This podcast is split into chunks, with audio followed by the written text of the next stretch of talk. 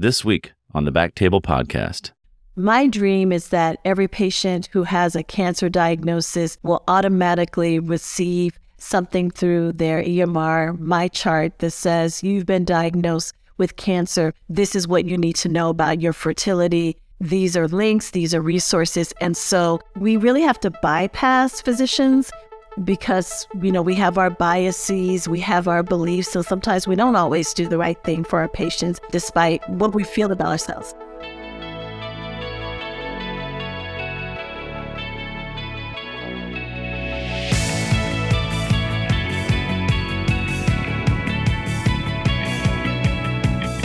Hello, everyone, and welcome to the Back Table OBGYN podcast, your source for all things obstetrics and gynecology.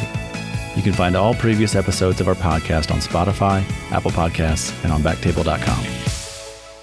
And welcome back to another episode of Backtable OBGYN. I'll be your host today. This is Mark Hoffman, and I've got a good friend and mentor, Dr. Leslie Appiah, is with us today. She is a pediatric, adolescent, and adult gynecologist She's a professor and director of the Division of Academic Specialists in Obstetrics and Gynecology at the University of Colorado, and she's the director of the Fertility Preservation and Reproductive Late Effects Program. Dr. Leslie Appiah, welcome to the show. Hello, Mark. Thank you for having me. It's my pleasure to be here. Is it okay if I call you Leslie on the show? Absolutely. Thank you. So, Leslie and I have known each other for a while. She was my boss, but she's not anymore. So, I don't have to watch what I say quite as much as I used to. But she's a friend, but also a mentor, someone who's taught me a lot about the job that I have now. And I'm forever grateful for that. But more than that, I think you have an incredible responsibility and job right now that I'm excited for you to talk about for our listeners because it's something that I certainly didn't get much training in. And I don't think most of us do along the way and that's oncofertility. And so I'm really grateful that you're here today, and I'm excited to hear you tell us all about it. So tell us about you, where you are, how you got there, and how you got to be doing what you're doing. Absolutely. Thank you. I would love to. I do want your audience to know first that Mark has always told me what I needed to hear, even as his boss. it was a great partnership and we learned from each other. It was just as much my honor. No, that means a great deal. I was recruited to the University of Colorado in 2019 for a few reasons to help elevate the division's academic expertise to the national level and to build the oncofertility program. Oncofertility is my passion. It is an area of expertise that I began developing very early in my career as an assistant professor at Cincinnati Children's Hospital. And I have been fortunate enough to help build now four fertility preservation programs across the country. And it has been very beneficial and awe inspiring work. And I've had the opportunity to collaborate with experts across the world in improving care for this population.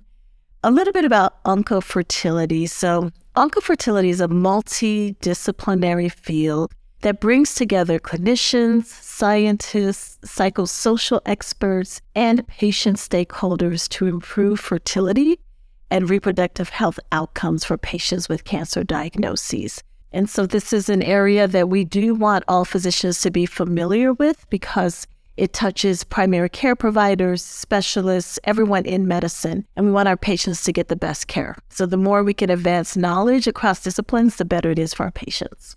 Well, it certainly doesn't sound simple. I mean, the list of folks you mentioned, it is, and having seen what you were able to do in your time here at the University of Kentucky, it's a heavy lift. It's a big, it's a big job. It's a lot of work, but you're dealing with one of the most vulnerable populations, right? So most of, you know, the patients you're dealing with are patients with cancer. Not all, right? Most, but this is something that in my years as a resident dealing with GYN oncology and, and med school, I don't think it was mentioned once to me. It was not something that came up in conversation.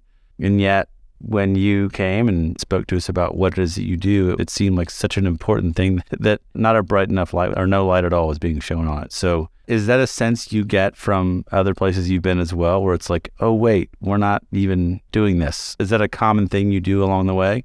It is, and it's very common to hear physicians of all stages and degree levels say that they've never heard of the term oncofertility. And the term was coined by Dr. Teresa Woodruff at Northwestern University in 2009. Teresa Woodruff is an ovarian biologist who really began the journey of preserving the fertility of patients with cancer. And since then, it has been our charge to increase knowledge around oncofertility. And so, yes, at every institution that I've been employed, it tends to be a very novel idea or a novel discipline for individuals. And it is a huge lift. It takes a lot of heart and compassion and grit and determination and the ability to influence individuals to really take up the charge to care for this patient population.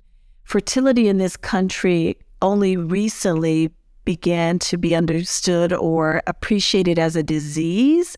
And it's almost stigmatized to have infertility. And insurance companies don't cover, insurance providers don't cover fertility services for patients without cancer. And so you can imagine the challenge to begin to bring these services to patients who have this chronic illness. Why do you think that is that infertility is not considered a disease state? And is male infertility covered or not covered in, in ways? It's same thing. I have pondered why infertility is not considered a disease state, whether it's a political reason, a religious reason. When we look at fertility services and fertility practices across religions, there are wide variations in what is acceptable and what isn't in order to preserve fertility or to achieve biological children. I've always wondered if that has a role in it as our society tends to be heavily influenced by religious practices at times. No, infertility is not covered more for males or for females or any particular group. Infertility services across the board are not well funded or not well covered by insurance providers. I will say that that is changing. There are now 13 states, including Colorado, with legislation that mandates that insurance providers cover fertility services both for patients with cancer and without. So, fertility preservation services for a woman or man who is going to undergo cancer treatments that are going to render them infertile, and then patients who actually meet the medical diagnosis of infertility. That's interesting. Yeah, I've lived in states that do and lived in states that do not cover or that do not mandate coverage for infertility, but I've never, I guess I've never known whether a state that I've lived in had any specific coverage for things like fertility preservation. Is that something that's newer in terms of legislation? Is that something that's like in Illinois, where I trained, IVF was covered. It was all covered. Michigan, Kentucky was not. Would oncofertility, would fertility preservation services be covered underneath that, or does that typically take separate legislation? It typically takes separate legislation. So you're very astute there, as usual, Mark. In states where infertility services are covered, we have had to go back to the legislatures to add fertility preservation coverage. It's very specific language that needs to be placed into the bill in order to provide those services for individuals. And you've been involved in some of that legislative work in Colorado, is that right? I've been involved in several states Kentucky, Ohio, and Colorado. And unfortunately, there are some political considerations to whether these bills are passed. So, challenges in Kentucky and Ohio with passing these bills, and we were successful in Colorado. So, we do have legislation as effective this January, January 2023. Oh, wow. Congratulations. Thank you. So, talk about the patients that need oncofertility treatment or care, I guess, rather, because with cancer, you know, I'm reading The Emperor of All Maladies. and The more we understand about cancer and those things, but I think one of the things that typically gets left out of these things is it's, it's life or death, right? But there's a lot more to life than just living. And I think that, you know, fertility preservation is something that we, again, that I haven't thought much about, but who are the patients that we, that we should be discussing this with? So, thankfully, the type of patient who would benefit from fertility preservation continues to grow. And I say thankfully because initially the field was very focused on patients with cancer. And that's that's our base. Patients with cancer, they're receiving highly toxic treatments and their fertility is going to be impaired. And so patients with cancer diagnosis have historically been the primary population. However, we are now able to provide fertility preservation services for patients with sickle cell anemia who are undergoing bone marrow transplant, patients with systemic lupus erythematosus who are receiving alkylator therapies, Cytoxan, cyclophosphamide, transgender populations who are going to undergo gender affirming surgeries and are receiving gender affirming treatments are at risk of infertility, and patients born with genetic conditions that result in infertility, such as Turner syndrome or those with differences in sexual differentiation. All of those patient populations are at risk of infertility, either from their diagnosis or from the treatments that we give them. And so these patients should be counseled about their options. Wow. I mean, and that's where, you know, and you mentioned talking to other physicians and engaging other physicians. I mean, this is a conversation that, I mean, having worked alongside you, not in this endeavor, but having worked alongside you over the years when you were doing this, understanding that sometimes these conversations happen too late, right? And so having to convince or having to educate people seems to be such a big part of this job because if, I'm a cancer doctor and someone comes to see me and I'm taking care of the cancer, I don't have that conversation before we treat we've done the damage. And so, what are the chemotherapeutic agents? What are the treatments that you most commonly see as being uh, the most negatively affecting fertility that have the most harmful impact on fertility? And before I answer that question, I do want to acknowledge your comment about the education piece. It does require consistent and persistent messaging about the risk of these treatments to fertility we have a 13 member team at the University of Colorado, which again spans all disciplines. And that is required to really ingrain the idea of oncofertility across the institution, that every department is affected by it, whether it's surgery, endocrinology, pediatrics, every physician will encounter a patient who has had a cancer diagnosis or is going to be diagnosed with cancer or is diagnosed with cancer. And so it's really important that this becomes a part of our culture, that we address this for of our patients. So thankfully, not all chemotherapeutic agents will negatively affect fertility. The agents we worry about the most are fall under a category called alkylator therapies. And these therapies destroy both rapidly dividing cells as well as cells at rest. So while these therapies are great for treating the tumor burden, they also destroy healthy tissues such as skin, ovaries, and testicular tissue. The higher the dose of alkylator, the more harm. And so we want to be cognizant about how we counsel patients. We don't want to incite fear and trepidation in all patients because not all chemotherapeutic agents cause the same level of harm. And so we want to be sure that we message that appropriately. Another treatment that is highly toxic to for the gonads is radiation. And that is also dose dependent. The more radiation a patient receives, the more harm that may occur.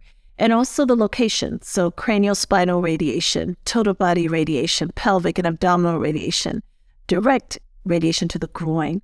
That is going to confer a high risk of infertility. And depending on the dose, it may be irreversible. I will say that men there are many great attributes to being male. The one of the great attributes is that the men can produce sperm into their 60s and the cells can regenerate. And so, for a young boy who is 15 and experiences or receives chemotherapy, they may recover their fertility five to 10 years. For women, as you know, for females, we're born with all of the eggs we're going to have. And so, if there's injury in adolescence, we're only going to shorten the time to the menopause. And so it's important that we counsel patients about the chemotherapeutic agents and the radiation they're experiencing, what that harm is, and then what we can do to mitigate that harm. For our patients with ovaries, what can be done for women who are undergoing therapies that can be injurious, that can injure their, their ovaries, that can reduce their ovarian reserve? What are the options if someone comes in diagnosed with a malignancy, recommended treatment? talk about the processes available to these patients for fertility preservation because I imagine there's not just one one thing you can do for them. Absolutely. To start off with, we should counsel all patients of reproductive age about the risk to their fertility and about the options. And so when I say reproductive age, I mean birth through age 42 for females or patients with ovaries and birth through the 60s for patients with testes. And the children have reproductive potential, right? And so we want to counsel them about the harm of these therapies to their reproductive potential first. And that is mandated, or I should say, it is a standard of care as depicted or as stated by the American Society for Reproductive Medicine and the American Society for Clinical Oncology. So every reproductive governing body, every oncologic governing body has stated that as medical providers, it is our responsibility to counsel every one of these patients or to offer counseling to every one of these patients who may be at risk. So that's number one. So once we identify risk and the patient wants to proceed with fertility preservation options, there are several. So for patients with ovaries, egg freezing is the standard of care. It is available to adolescents. So I think historically we think about egg freezing for adult patients, 18 and over, but we can freeze eggs in girls who have experienced menarche. And success rates range anywhere from 50 to 60% in patients under age 35 years of age. Sperm banking is standard of care for adolescent and adult males, and so they should be offered this opportunity. Ovarian tissue freezing is near and dear to my heart. It is a process where we would remove an ovary and then freeze the ovarian tissue prior to cancer therapies. And then when the patient has completed chemotherapy or radiation, we will transplant the tissue back into the pelvis when they are ready to have a family. Prior to December 2019, ovarian tissue cryopreservation was considered investigational. There now have been over 200 births worldwide, and so this is now considered clinical care. And so we do offer it to patients from several months of age to age 35. From several months of age, is that what you said? Several months of age. So we have patients with diagnoses wow. that require pelvic and abdominal radiation at a very early age, unfortunately. And so those individuals are going to experience infertility. So we will remove one ovary prior to cancer therapies and then freeze the tissue for their future use. What's the longest time between removal and replacement? Oh, I can imagine that we're still looking at somewhere from probably 10. We're probably looking at 10 years at this point. Yes. Wow. Because we've been doing this for a while. Talk us through that procedure when you remove the ovary or, or remove ovarian tissue to replacement. Talk us through that. I'm glad you asked, Mark. One of my favorite topics. So, when we remove an ovary, we are not able to freeze an entire ovary as it is because of the diameter and the width of the ovary, right? Our cryoprotectants or our freezing agents can't traverse the width of the ovary. And so we bivalve the ovary in half. So you, so you take out the entire ovary? We take out the entire ovary. And that is actually a subject of debate. We may potentially remove strips of the ovary, and that's called taking cortical biopsies, or we may remove an entire ovary.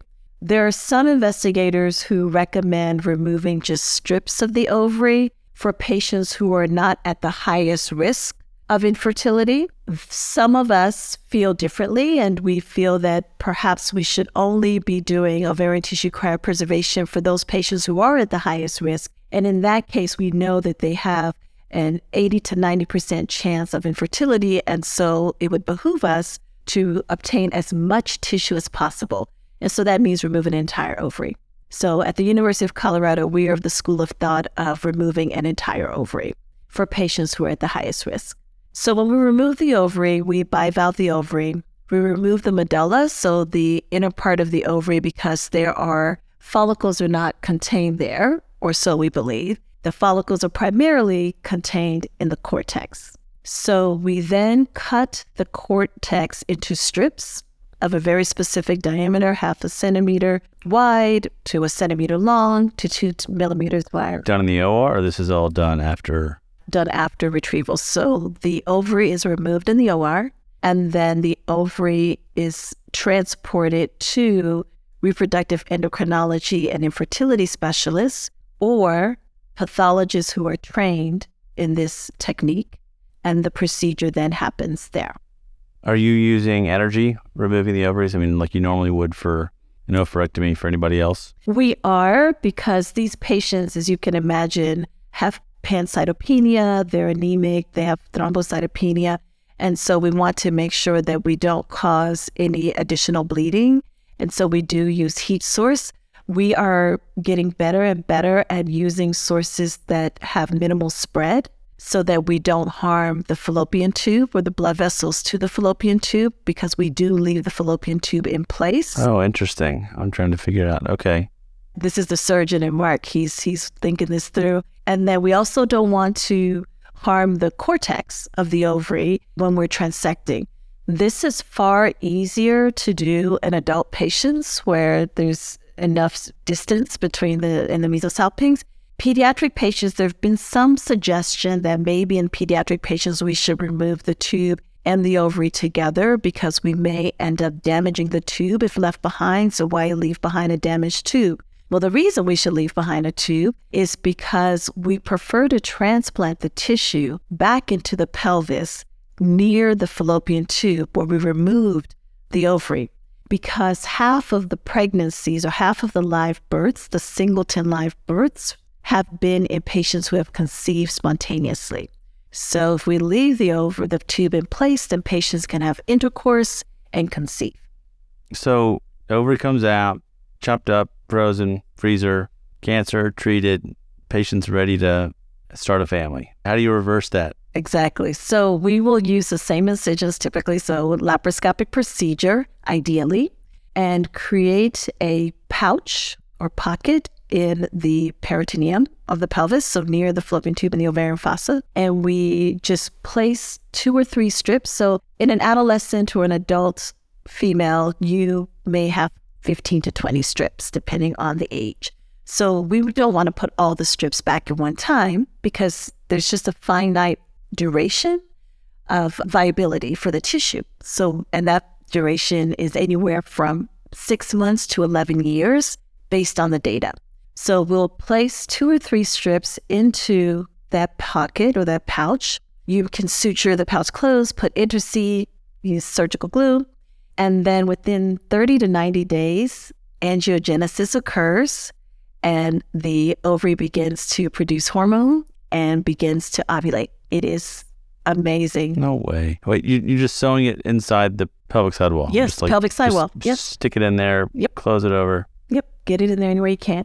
There are some other techniques that are a little bit more sophisticated where there we always try to leave one ovary behind in the event that there's spontaneous recovery. There is a technique that is described where one could create slits within the ovarian cortex of the remaining ovary, undermine the cortex, and then just slide each strip of thawed cortical tissue beneath the surface. And that the idea is that that blood supply may be more robust and that you may have success there. There is also a third technique where a surgeon may decorticate, so remove the cortex of the remaining in situ ovary completely to allow exposure to that vascular bed, and then suture ligate these thawed strips of. Like a face transplant. Exactly, exactly, just like that. Just like skinning the ovary That's and right. putting the new cortex on top of it. Yes. Now, when they look at all three approaches, the success rates are similar. Now, you have 200 patients born worldwide. You have to say, do we have the power to really say that they're equivalent? But thus far, it does not seem that any uh, procedure is superior to the other. I will say that the face plant for the ovary and the pockets requires a bigger incision and microsurgical dissection and technique. And so you really need someone who has a surgical expertise. The rest of us average Joe Schmo surgeons can do a laparoscopic procedure where we create the pouch and place the tissue there. We had Dr. Elliott Richards from Cleveland Clinic come and talk to us about uterine transplant. And so that was a whole other series of problems trying to figure out what needed to happen to get all that going. But this is fascinating. I mean, the idea that you can just throw it back in there and it comes back alive, putting that tissue like in the pelvic sidewall, how does it ovulate? I mean, is it just it just pops through the peritoneum? Like it's It just pops through the peritoneum. finds a way. You got it. It pops right through the peritoneum. And they've done some sophisticated ultrasound studies to see that occurring. And you know, very early on, there was a debate. Oh, is it really the tissue you transplanted, or is it the remaining ovary? They've said they've shown that they've shown ovulation coming from that tissue. I guess if you have somebody with no ovaries, can you put a yes, and that they've done that. That we've done. They've done those studies, and the success rate is twenty nine to forty one percent. So, depending on the age of the patient at the time of retrieval, because there's more tissue for an older patient, but there are more eggs. So, in a younger patient. So, even though children have really small ovaries, there are millions of follicles there. So, the success rate depends on size of the tissue and then the center that is performing the transplantation. And I think that's important for me to say because I would recommend that surgeons not do this procedure to transplant the tissue if they have not developed the expertise. Most surgeons, most gynecologic surgeons, and general surgeons can remove an ovary, right? But transplanting the tissue is going to require more than just putting the tissue back. We may need to look at the, the vascular bed. We are trying to identify agents such as anti hormone to place the tissue in prior to transplantation? How do we support the tissue when it's transplanted into the pelvis? Because a follicular atresia, the loss of follicles, is pretty rapid once the tissue is transplanted if the vasculature is not robust. And so we don't want surgeons to take this on because they want to help patients. We want to make sure that this happens at centers of excellence and places where there is the, a team to do this well.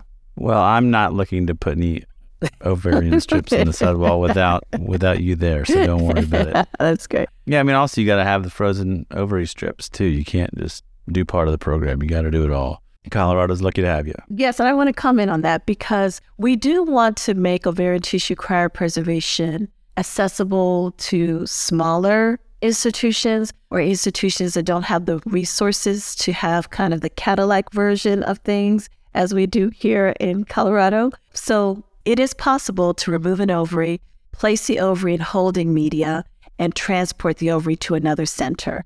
And actually, at the moment, we transport our tissue to University of Pittsburgh to Kyle Orwig's group, and they process the tissue there, and then they send the tissue to a long-term storage facility. Typically, we use an organization called Reprotech, and I'm going to call them out because they are an amazing partner and do amazing things for these patients. And so that's our long term storage facility. So at the University of Kentucky, where we started the program and things have been in transition for a while, you, Mark, can remove an ovary. UPMC will send the shipping materials to you. You can send the ovary to UPMC. They will establish a relationship with the patient, as will Reprotech, and then that patient has had their fertility preserved. And when they're ready to have the tissue transplanted back, there are several centers that the patient will then be able to go to to say, I would like to have my tissue transplanted here. That changes everything, though, honestly. I mean, I think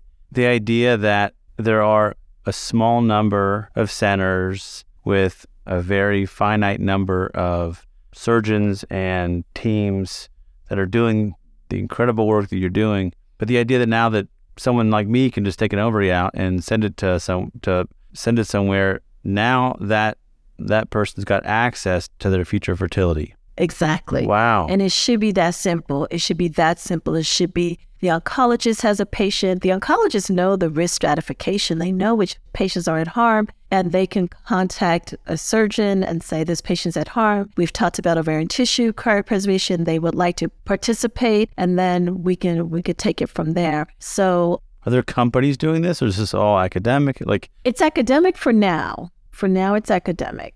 But you know, in medicine, when we don't do what we're supposed to do, industry will do it for us. So I, I recommend that we do this as academicians so that we can follow the science around it. It would be my recommendation.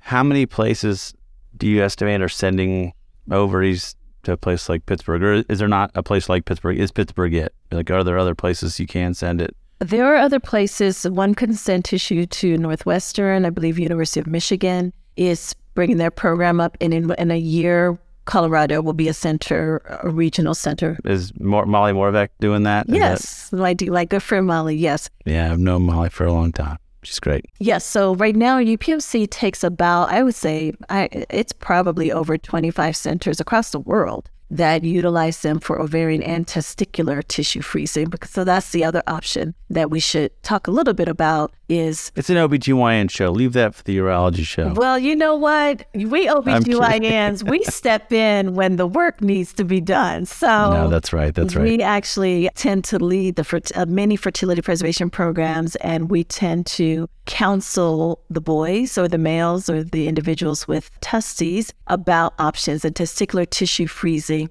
is an investigational option for prepubertal boys. That was that's what I was going to guess. Those who could not provide a semen sample, Exactly. that would be your only option. That's right.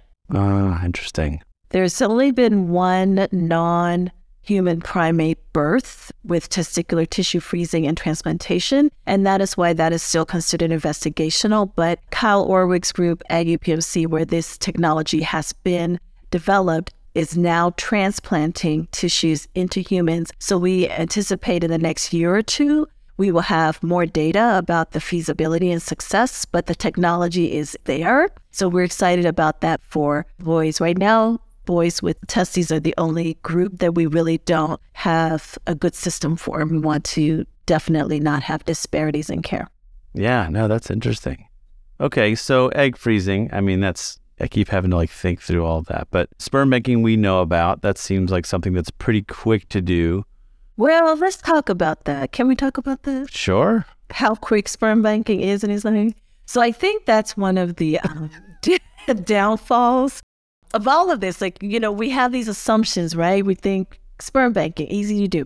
But these patients are sick, right? And it is difficult to produce an ejaculate when you are ill. And so when we come across or have a 17, 18, 20 year old patient, we think, okay, let's just have the person bank sperm and then we'll move on. And they can't. And it's demoralizing and it's defeating. And they oh, are oh man, right. so wanting to do this and something that they have done so easily, they can't. And so it's really important that we really operationalize male fertility preservation because we need to be able to say, on Wednesday, the male attempts to bank. If he's unable, then on Thursday or Friday, we're going to do a testicular biopsy, extract testicular tissue, and extract sperm from that tissue so that patient can undergo chemotherapy Friday afternoon. Right? They don't have time for us to figure it out. We need to know who is at risk, whether or not they can produce an ejaculate, and whether or not there is sperm in the ejaculate. And if not, then what is step two?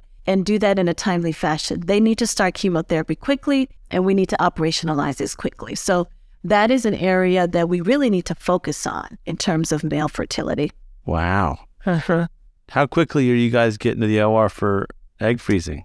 For egg freezing, the average time is 12 days. So when we see a patient and the patient will need to undergo retrieval, usually within 12 days. And that may sound like a long time, but it isn't, right? Because there's there are a lot of conversations when a patient first presents with a suspicion of cancer. So if we are called to see that patient immediately, we think this patient is going to have a, a cancer diagnosis, they are going to be a risk. Can you talk to them? We should be seeing patients within 24 hours when they're in house. And at the, from that point on, we should be able to begin the process of ovarian stimulation, and we can have that process started within 48 hours. REI specialists are ready to start this process immediately. So within 12 days, a patient can undergo retrieval from the point of contact with us and then undergo their treatment. So it takes about 14 days to retrieve an egg from stimulation to To retrieval, correct. what about ovarian tissue? How quickly are you guys?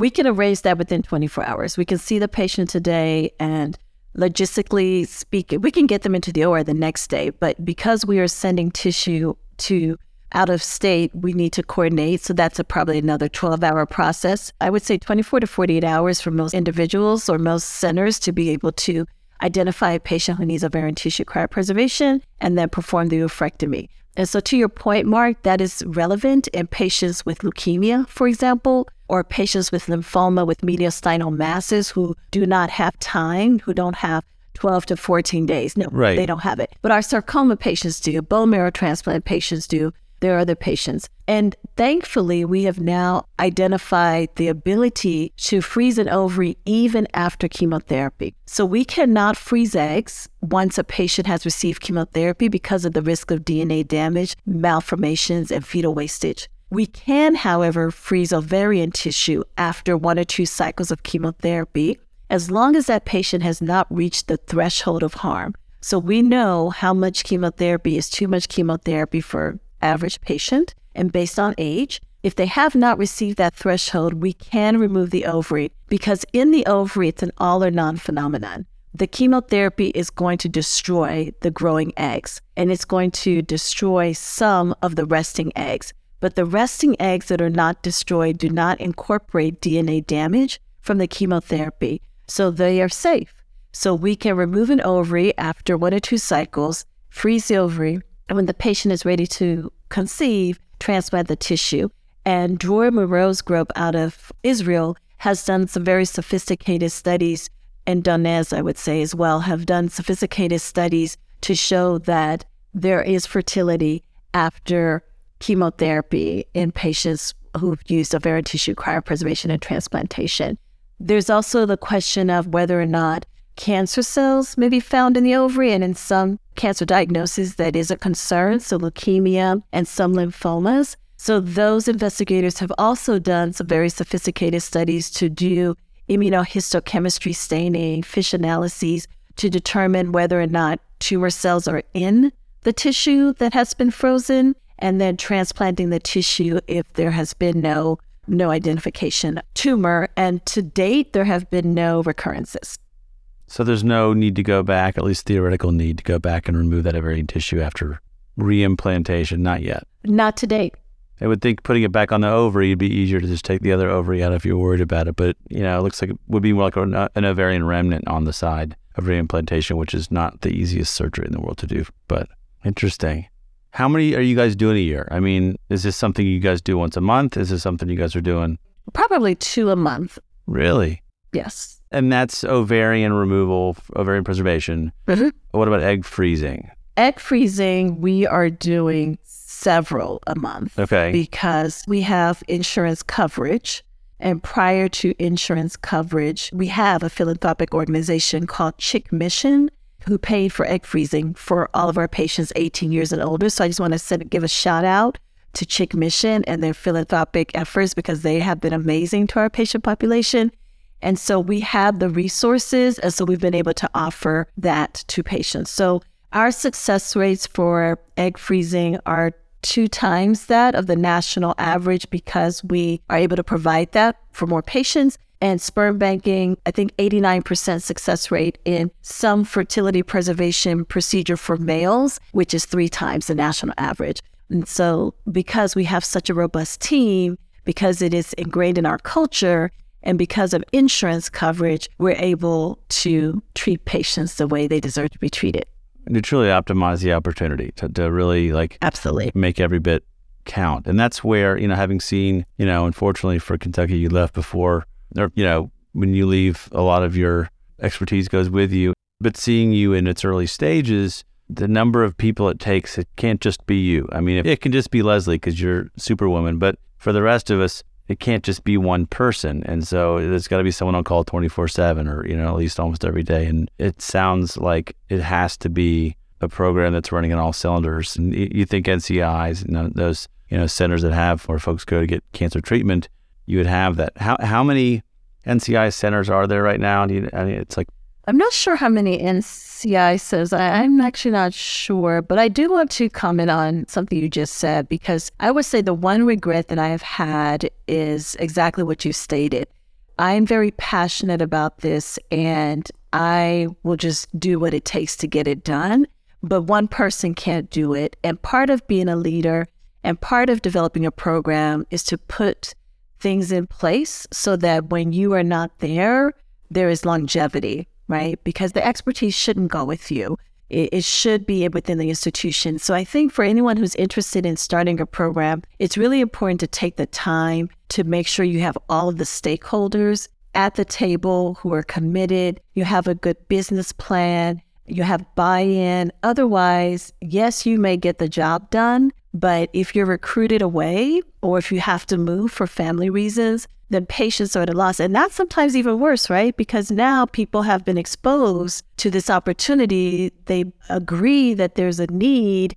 Some patients have had the opportunity, and now some patients won't. So it just creates confusion, to be quite frank, if you're not able to really keep the pro- make the program have a strong foundation when you start. So that is my one regret that I would that I did not do that as best as I could have in my enthusiasm to get the program going.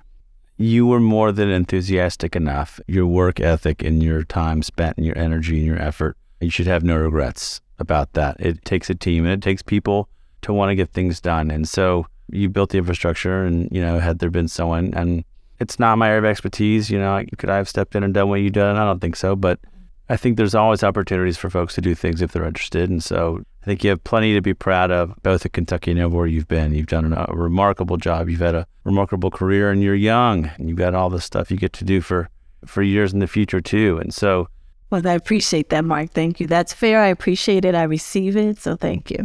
Yeah. No. No. I, I it's it's something that I think I ask how many NCI centers there are. It seems to me that that's where you would want to house a lot of these programs, where you have a a gathering of cancer patients and cancer experts where that conversation can be taught where we can we can have just this can be routine. This is not something that we have to pull strings for. You and I've talked about that and we were working here. Certain things were hard every time. Why is this hard every time? This shouldn't be every time. It's because the systems haven't been put in place. Right. Um, but once systems get put in place and you're you don't have to think about things things can be can be systems based they get done based on the way it's built not just remembering to do something right we don't have to rely on our imperfect human brains. How many programs are there doing what you guys are doing, and not even necessarily to the level you're doing, but how many uh, would you say true oncofertility programs are out there across the country? I would say across the country, intimately, that I know probably 15 to 20 across the country, which isn't bad and that includes pediatric and adult institutions. I could probably start rattling them off of my fingers here. So some are adult only, some are adult and kids. Correct, correct. Some are adult and kids. Yep. So is PAG is that a, is that a part of it, or is that just like it just depends on where the so, peds adolescent gynecology providers tend to lead a lot of the fertility preservation programs, interestingly enough. And I think that's because we are adult trained first and then pediatric and adolescent trained second. And so we bridge both sides. We're able to take care of adults and children. And so we have the knowledge on both sides. And so it makes us uniquely suited for this role. And we take the role seriously and we're passionate about it and we love it. And we're bringing more people into the fold every day. I want to comment on something you said about the comprehensive cancer centers. It is really is important to get buy-in from the, the NCI designated centers because oncologists are the gateway to these patients. And if we don't help our oncologists to understand that there are fertility preservation options for patients and that we can counsel patients in a timely fashion, then they're going to do what they think is best for their patient first. And what they think is best is that their patient receive their cancer treatments in a timely fashion. And we all agree that that is the primary, the most important thing. So our job is to make it easy for the oncologist and the patient and to get in there, counsel the patient, streamline the process, and make the options available and to educate everyone about the options. And that's what we, we do as leaders in these programs. And our NCI designated centers are critically important educating doctors is one thing. I imagine educating patients is a different challenge. And so I think there's likely, like everything in healthcare, there's likely a few Reddit posts out there or Facebook groups that are doing this. But unfortunately, it would seem that for oncofertility, as you've already alluded to or spoken about, this is something that's really timely. And so, like, you're in the hospital, you've got this diagnosis, your brain is not thinking about much, but life and death, I would imagine. And so to rely on patient education, I would think it would be something people might find out more often than not after the fact. And so, is there a big patient education part of what you do, or is it? I would think of it would mostly have to come from the doctor's side.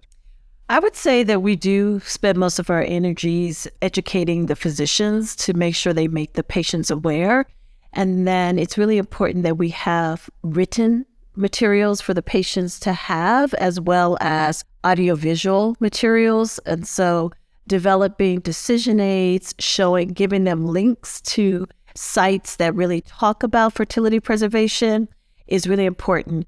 My dream is that every patient who has a cancer diagnosis will automatically receive something through their EMR, my chart that says, You've been diagnosed with cancer. This is what you need to know about your fertility. These are links, these are resources. And so we really have to bypass physicians because you know we have our biases we have our beliefs so sometimes we don't always do the right thing for our patients despite what we what we feel about ourselves with our best intentions we forget we forget it's very busy right a cancer diagnosis there's so much information coming to a patient and so if they can just receive something that says this is an alert here are the resources or please ask these questions of your oncology provider. I think that that would that would do wonders. Or have an alert to the doc when you're prescribing a chemotherapeutic agent or a well i'm glad you mentioned that. or a toxic agent. Hey dr so and so have you spoken to your patient about their fertility? We have that. We have that. It's Do called you? A, yes it's a best practices advisory. Yes. and it comes up as soon as a patient has a treatment plan or we're trying to decide when's the best time. Treatment plan seems a little bit too late, but the diagnosis comes up or we have the pathologic report and it says, physician, your patient was diagnosed with this malignancy. Have you counseled them or have you offered fertility preservation counseling? If yes, then you are done. If no, it, it asks for a reason. Why not? And then it actually. Does a little person come up with their arms crossed saying, uh, why not? Why not? Are Did they it- too sick? Did they decline? You know, what are the reasons? And then there's an automatic option for the referral. And it's embedded also in the new, So you can just click the referral like right from there. yes, That's a system solution. That's awesome. It's awesome. Yeah. And we have it also in the um, new patient order set. So it just says that you automatically default to social work. It's automatically defaulted for fertility preservation consult, and it is up to the physician to deselect. That's called opt out. And it has been shown to be most effective for any number of alerts. So this is happening in, in centers, and it's really changing the way I'll have to find out if it's happening in my center. you will. I'll find out. I'll look into it. What's the future? And I know you're busy. I know we don't want to keep you here all night, and I could talk to you forever. But what's on the horizon for oncofertility? So, on the horizon is again streamlining these processes for males so that we can do things very quickly. Really getting every state to provide fertility preservation services through the insurance companies. Really finding out the best way to transplant ovarian tissue. We want that to become more efficient than just a 29 to 41% success rate. And quite frankly, patients are asking to use the tissue for hormone replacement. Actually, the, I thought about that while you were talking. Is this like, Yeah. but you said it didn't last very long. So far, it doesn't because we haven't really identified the best milieu for the tissue. We want to find out if we, ideally, we will be able to transplant that tissue in the subcutaneous space, right? So a patient, instead of a pellet, which we don't approve of, the patient may have ovarian tissue transplanted underneath the subcutaneous tissue and then have that tissue for as long as it's there and have not only their estrogen, progesterone, testosterone, inhibin, you know, all the things that may contribute to well-being. Whose ovary? Their ovary, their own, Their own? their own. I They, think they just keep getting their own ovary back. just keep getting their own ovary back. Right now, the subcutaneous space does not have a robust vascular system, so it's not panned out just yet. But we're getting there. You know, patients will push the envelope, right? This is what they are asking for. And to your point, if we don't do this in the medical realm, then industry will. And so, yeah, they talked about that with uterine transplant. That it's very patient driven. It's what they want. It's what they what they're asking for. Well, Dr. Leslie Appiah, it's good to see you. It's good to hear from you. And I'm always fascinated by what you're doing, and you're doing such important work. Thank you. I know you're busy. I'm so grateful you were able to share your time with me and our listeners. And then and send me whatever links you have so that you mentioned websites, patient information, physician information. Send us all that and we can put that in our show notes for our listeners to be able to have access to all that stuff. Absolutely, I will do. And I want to put out a plug to the Oncofertility Consortium, which has really led the charge in developing this expertise. And there are about 4,000 international members of the consortium. This was again started by Dr. Teresa Woodruff. So, this organization has been instrumental in providing care for patients and really building the careers of a lot of talented scientists and researchers I also want to put out a plug for the Alliance for Fertility Preservation, and I am going to send this link to you, especially Mark. If individuals go to www.allianceforfertilitypreservation.org, and this is for patients, there is a fertility scout button on their website. You can push that or select that, and it will allow you to find a fertility preservation specialist in your area anywhere in the country. And it will also educate the patient about what they should be expecting from their oncology team and what they can expect from fertility preservation interventions. So physicians and patients can use that, but I think that fertility scout is really important for patients to know about, even in survivorship. Love it. Thank you so much. It's so great seeing you. It's great to see you, and uh, all the best to you and your family. Thank you so much, Mike. Same to you. Take care. Thanks for coming on. Absolutely.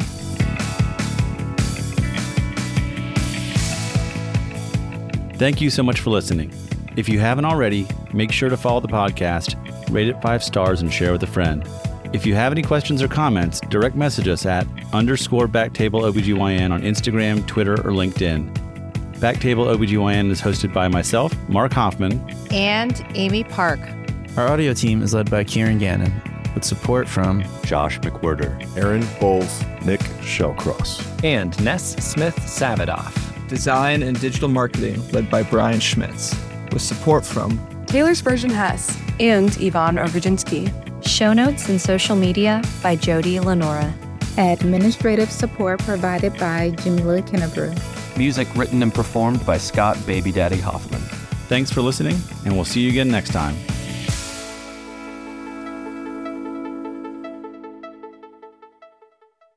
The views and opinions expressed by the hosts and guests on Backtable OBGYN are their own and do not reflect the views or positions of their employers or any entities they represent.